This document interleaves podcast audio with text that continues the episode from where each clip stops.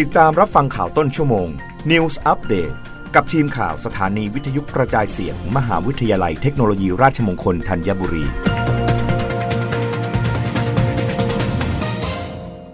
รับฟังข่าวต้นชั่วโมงโดยทีมข่าววิทยุราชมงคลธัญบุรีค่ะ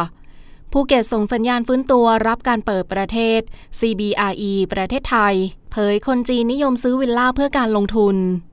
นางสาวประกายเพชรมีชูสารหัวหน้าแผนกซื้อขายอสังหาริมทรัพย์ภูเก็ต CBRE ประเทศไทยกล่าวว่า โมเดลภูเก็ต Sandbox ที่เปิดตัวเมื่อเดือนกรกฎาคม 2564 อาจไม่ได้ผลเท่ากับที่คาดหวังไว้ แต่ในช่วงครึ่งปีหลังของปี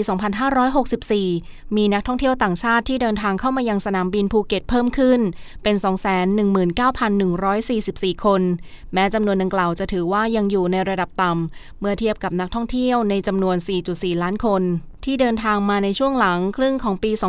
2562 แต่ตลาดอสังหาริมทรัพย์ในภูเก็ตเริ่มฟื้นตัวจากนักท่องเที่ยวชาวต่างชาติ ที่เดินทางเข้ามาพักอาศัยในระยะยาว และความต้องการวิลล่าหรูจากชาวไทย และชาวต่างชาติ นอกจากนี้จำนวนนักลงทุนชาวจีน และชาวรัสเซียในตลาดคอนโดมิเนียมภูเก็ตลดลง เนื่องจากมีการจำกัดการเดินทาง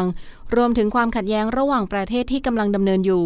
หากกลุ่มผู้ซื้อเหล่านี้กลับมา เชื่อว่าตลาดการซื้อของลูกค้าดังกล่าว จะขยายครอบคลุมทั้งการซื้อเพื่อการลงทุน และเพื่ออยู่อาศัยเอง ในขณะเดียวกันตลาดลูกค้าชาวจีนจะเป็นความท้าทายสำหรับผู้พัฒนาโครงการ เนื่องจากข้อจำกัดเรื่องเพดานการโอนเงินออกนอกประเทศ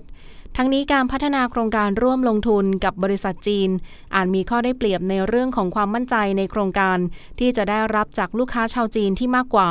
โดยกลุ่มผู้ซื้อชาวจีนที่มีศักยภาพสำหรับภูเก็ตมี 2 กลุ่ม กลุ่มแรกคือนักลงทุนที่แสวงหาผลตอบแทน ที่มีการการันตี และการบริหารการเช่า กลุ่มที่ 2 คือกลุ่มผู้ซื้อเพื่ออยู่เองที่มองหาวิลล่าสุดหรูเพื่อเป็นบ้านพักต่างอากาศ พร้อมโอกาสที่จะนำมาปล่อยเช่าได้ด้วย รับฟังข่าวครั้งต่อไปได้ในต้นชั่วโมงหน้า กับทีมข่าววิทยุราชมงคลธัญบุรีค่ะ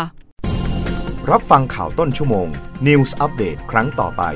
กับทีมข่าวสถานีวิทยุกระจายเสียง มหาวิทยาลัยเทคโนโลยีราชมงคลธัญบุรี